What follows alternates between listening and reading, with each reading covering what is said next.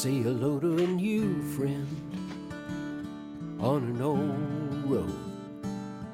Take a two lane trip of memories into mysteries unknown.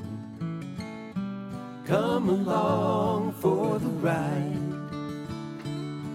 Jim Hinckley's America. Jim Hinckley's America. Good morning, everyone. How are we doing on this beautiful, beautiful day? Start for another exciting week. I want to thank everybody who's joined us and shares the program, and even to those who are listening to it a little bit later in the day. But remember, this is an interactive program, so it's more fun, just like adventures, like road trips. They're more fun when they're shared. But I digress. Hey, I want to give a shout out. Uh, we're going to be talking about living history today and uh, try to avoid getting too deep into the political woods. But uh, since we're talking about living history, living time capsules, magical places that blur the line between past, present, and future, uh, I want to give a shout out to our good friends at the Wagon Wheel Motel in charming Cuba, Missouri. Not only is this the longest uh, or the oldest continuously operated motel on Route 66, it is, thanks to Connie Eccles and her team, it's an opportunity to experience the very, very best of Route 66, the very essence of the highway, if you will, and uh, but with all the modern amenities. Step back in time a tad bit. Hey, uh, okay. Our first stop today uh, on our tour of places where you can blur the line between past and present is uh, just north of Duluth, Minnesota. Uh, it is in, near Thunder Bay, Ontario. And if you happen to uh, find yourself in the North Country, you know, this is often overlooked. Uh, but, uh, the, the uh, Upper Peninsula of Michigan, uh, up northern uh, Minnesota, Wisconsin, Ashland, Wisconsin, the Apostle Islands, Isle Royale, one of the least visited national parks. I really recommend the Lake Superior Circle Tour, especially come summer, or that two weeks between mosquitoes and snow. I digress. Uh, Fort William Historical Park. This is an accurate recreation of the Northwest Company's inland headquarters. There are over 40 buildings, uh, including the Artisans era, a working farm, a Native American Anishinaabe encampment. It's a cultural mosaic, uh, authentic period costumes and traders and artists, Scottish fur traders, Ojibwa, uh, French Canadian voyagers, furs, foodstuffs, muskets, medicine, birch bark canoes are being built.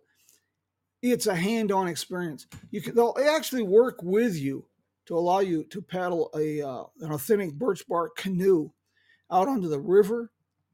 Uh, you can play lacrosse with Native Americans as it was originally played. Fresh baked bread cooked in wood fired ovens. And there's a lot of great festivals that uh, enhance the uh, sense of time travel. It's something I highly recommend if you're up in that North Country, and and really you should consider that uh, Lake Superior Drive some summer.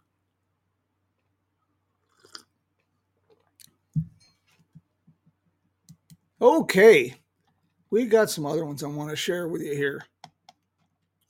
Uh, Colonial Williamsburg in Virginia. I have mentioned this before, and I haven't been there for a few years.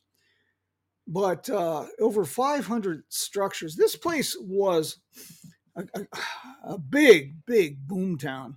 It was a key center during the colonial era.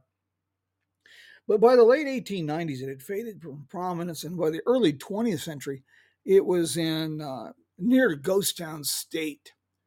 And uh, DuPont and a few other business owners, big industrialists, uh, decided to bring it back to life. And uh, it's an actual town. People live there, but it's kind of interesting. Uh, people come home at night, park their cars on the street, and the next morning they clear the streets to give that time capsule feel. Uh, when I was there several years back, it was kind of fascinating to sit there in that early morning mist, and would, the, the cars would leave, and wagons would appear, and ox carts. Yeah, the cars would drive off into the mist, and then there would be an ox cart. It made it kind of interesting. Anyway, there's over 500 structures on 301 acres. It's the oldest, largest, and richest living history museum about the uh, dawning of the American Revolution. You can see how Cooper's fashioned barrels, printer set type, uh, mock trials. One of the things that's interesting about Williamsburg is they recreate a day. You know, you may be there on July 6th, but uh, they take August 3rd. And whatever happened on that day, that's what they're doing. Uh, they uh, the British may round up the British soldiers may round up the kids and have them gather firewood. There may be a, a slave auction, uh, a trial. If a trial took place at that time, you may be called for jury duty as, as a recreation. It's really quite an interesting deal. And even they go to great lengths at the restaurants with the menus uh, venison stew, bubble and squeak, uh, things that were that have faded that were popular during the colonial era, and real uh, real close nearby within spitting distance is historic Jamestown, Virginia, and uh, it took several centuries for the Virginia colony located between the James and York rivers to really thrive. Uh, and you also have Yorktown there. They call it the Virginia's Historic Triangle and uh, it's really really fascinating. They have an ongoing archaeological dig that uh, young adults can get involved with. Uh, the reconstructed fort. Uh, they have uh, interesting exhibits of guns, and I'm really glad that they have started incorporating. Uh, and been missing for a long, long time was the uh, Native American history here. We have a tendency, it's fascinating uh, that uh, we have to think of it as revolutionary that they're starting to include slave auctions or Native American history. But, you know, that's an important part of the tapestry.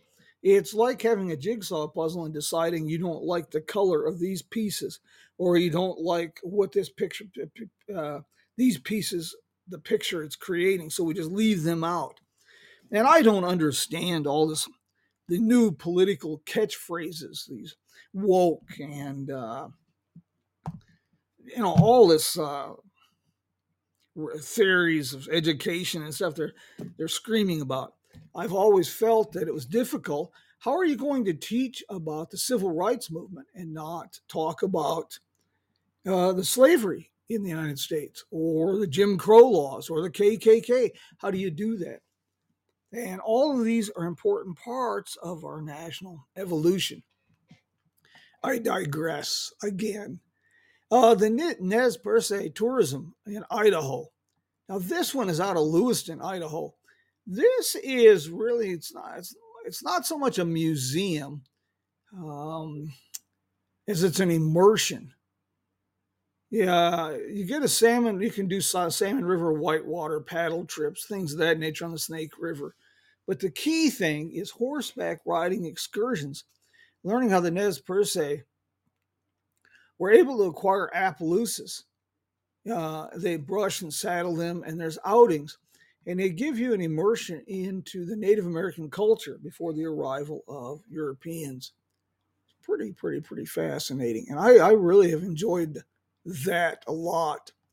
Uh, another one. Now, this gets into US 6. You probably have heard me talk about US 6 a lot because it's a highway that uh, just fascinates the daylights out of me.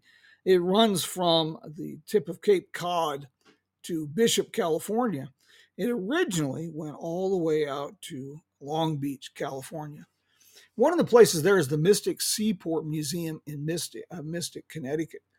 And it is almost a complete immersion in the 19th century when uh, Mystic bustled as a shipbuilding and whaling center.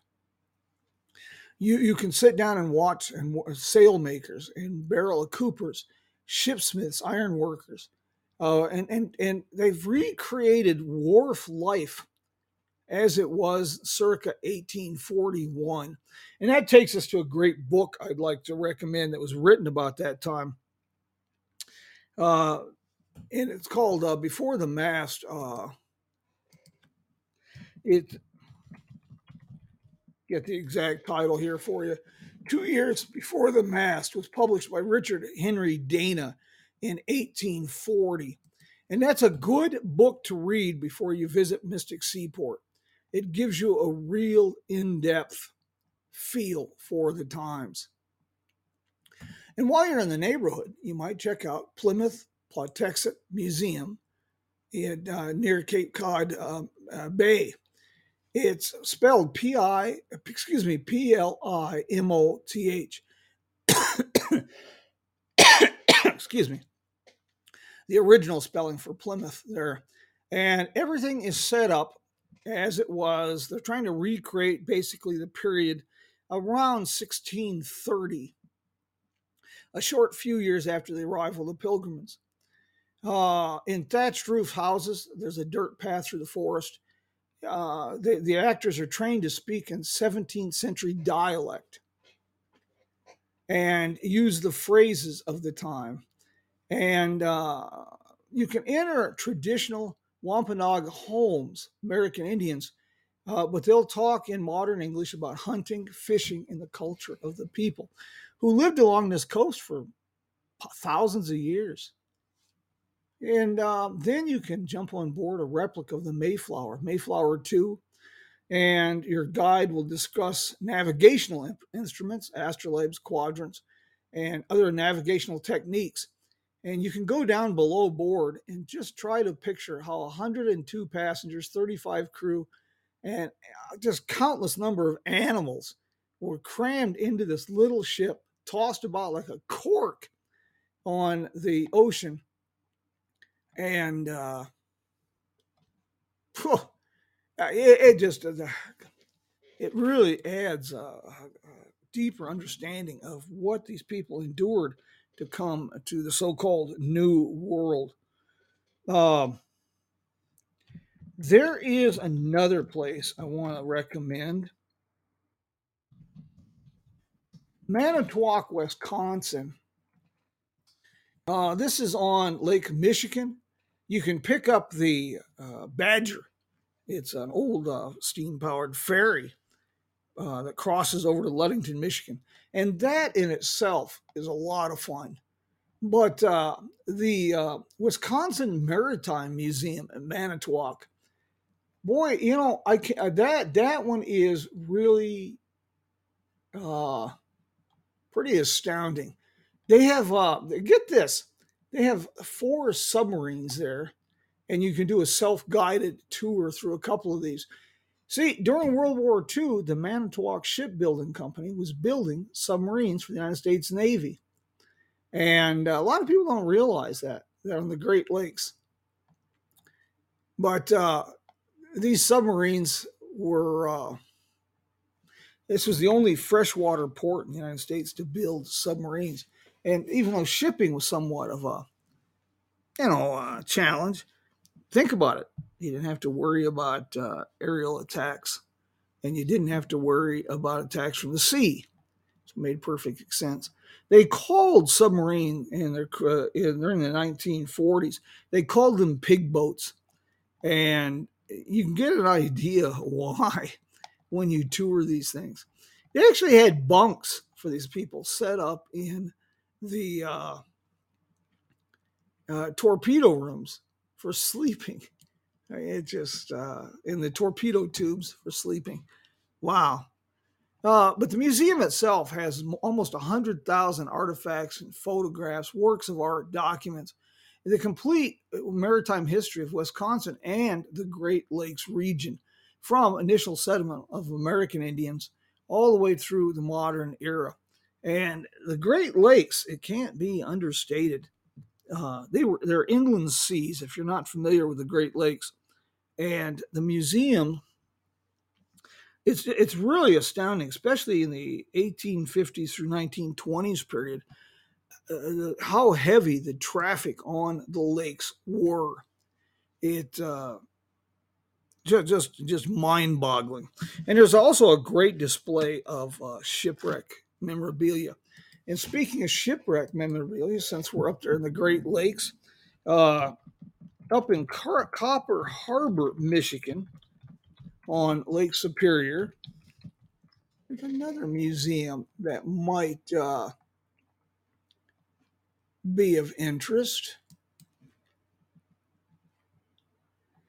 And that is the Keweenaw County Historical Society Museum. It's inside the old fog signal building at the Eagle Harbor Lighthouse Complex. It was operated by the U.S. Coast Guard. Copper mining was a big thing in this area. Uh, from the early 1840s through uh, about uh, first decade, first years of the 20th uh, century. And the early days, the only way to get into these towns was by ship.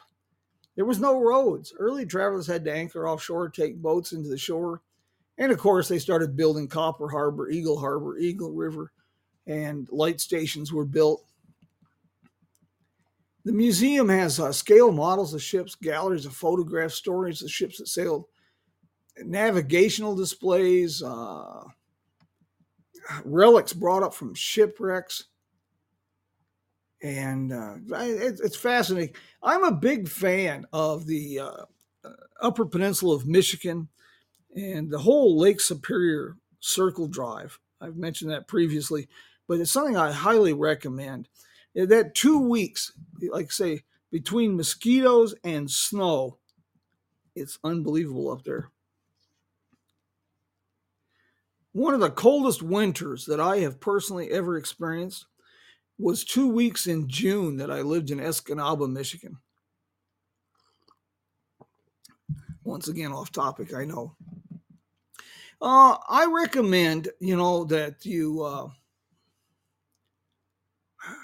when you travel, try to find a way in, with, with to, to incorporate a living history museum into your uh, adventure and this is especially important if you have kids or young adults, teenagers.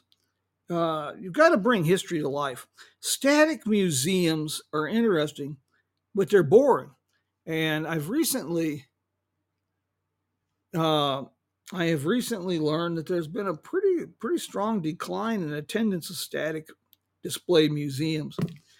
People, this is an era of, of people raised with video games and and virtual reality. So you need to add interaction to, to make a museum of interest. Uh, and like say, I, I try to avoid all this political stuff as much as I possibly can. I really don't understand the catchphrases, the uh, slogans in order to sell v- for votes, uh, critical race theory and and uh, woke, all all these terms really have no relevance to me, and uh, I find them somewhat bothersome. Because, like I say, you cannot teach history as you want it to be. You teach it as it was, and that shows the evolution. When you look at American history, you realize all of our shortcomings and problems. You realize also, you discover the glory, the majesty, the, the what an amazing country this is.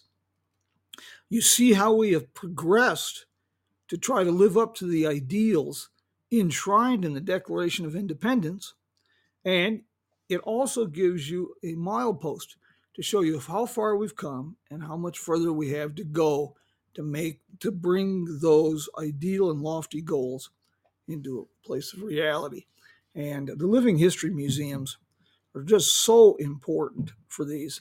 And uh, there's some really good ones, like say Williamsburg. Oh, another one in Michigan, of course, Green uh, Greenfield Village in uh, Dearborn. That's another one's exceptional. Old Harvey Firestone and Henry Ford and Thomas Edison and a few others decided basically to preserve the world that they were forever changing. And they, re, they brought in historic buildings from literally all over the world and rebuilt them to create this village. And of course, you can get Model T rides. And uh, when my son was oh, about 11, you could go into a 1770s print shop, and the, the my son was able to work with a printer and using uh, ink and wooden blocks to make his own souvenir postcard.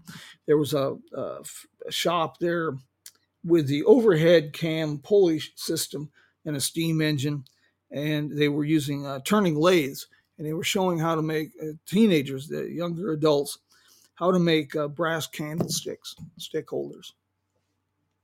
Really important, these living history museums. Uh, automotive, a good example of how the static museums are changing or fading. Uh, the Automobile Driving Museum in El Segundo, California. Uh, some of the people involved with Jay Leno and others uh, were bothered by the fact that young people really had no interest in cars manufactured much before the 1970s. And by young people, I mean under 40. Well, they got to thinking about it and looking at things. And what happens when you go to a car show? You see signs all over, do not touch. Don't sit in, don't don't touch. Well, they decided to do something different. Encourage people to touch, especially the kids. And uh, they get high school, they've got a program where high school kids can work in the museum. And what they do, they work alongside mechanics to get cars roadworthy. Uh, they do things like check tires, clean the cars, things things of that nature. Now, some of the historic, particularly historic cars, of course, like Eleanor Roosevelt's Plymouth, we, they won't let people sit in, touch. But other cars, they encourage you to get behind the wheel. Sit behind the wheel, look at the dashboard. Then they take it a step further. That's why they call it the driving museum. Every week, they take a few cars from the collection, put them out front, and uh, you can buy a ticket, and they will take you for a drive. And you don't know. Uh, it's it could be in the rumble seat of a Model A. You could be in a DeLorean, a Pacer, uh, a 1905 Cadillac. That's out in El Segundo, California, just a short distance south of Santa Monica Pier and the, the western terminus of Route 66. Well, my friends, I want to thank you very much for joining us today. Got lots of projects in the works. Uh, telling people where to go, sharing the adventures, what I do. And uh, now I just got to find a way to tell people where to go and share the adventure and my ongoing quest to make it somewhat profitable. But either way, still enjoyable. Give another shout out to uh, Miss Connie at the Wagon Wheel Motel. Be headed your way come October if all goes well. And of course, want to give a shout out to Joe and Woody and the boys of the road crew for our theme song. Hey, before we wrap this thing up, anybody got any questions or anything they'd like to share this morning?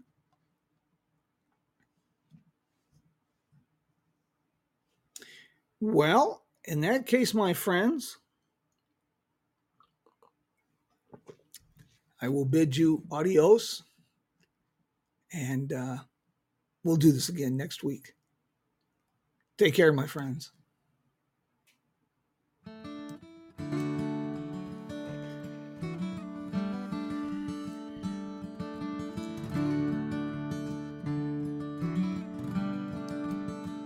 Say hello to a new friend on an old road. Take a two lane trip of memories into mysteries unknown. Come along for the ride. Jim Hinckley's America. Jim Hinckley's America.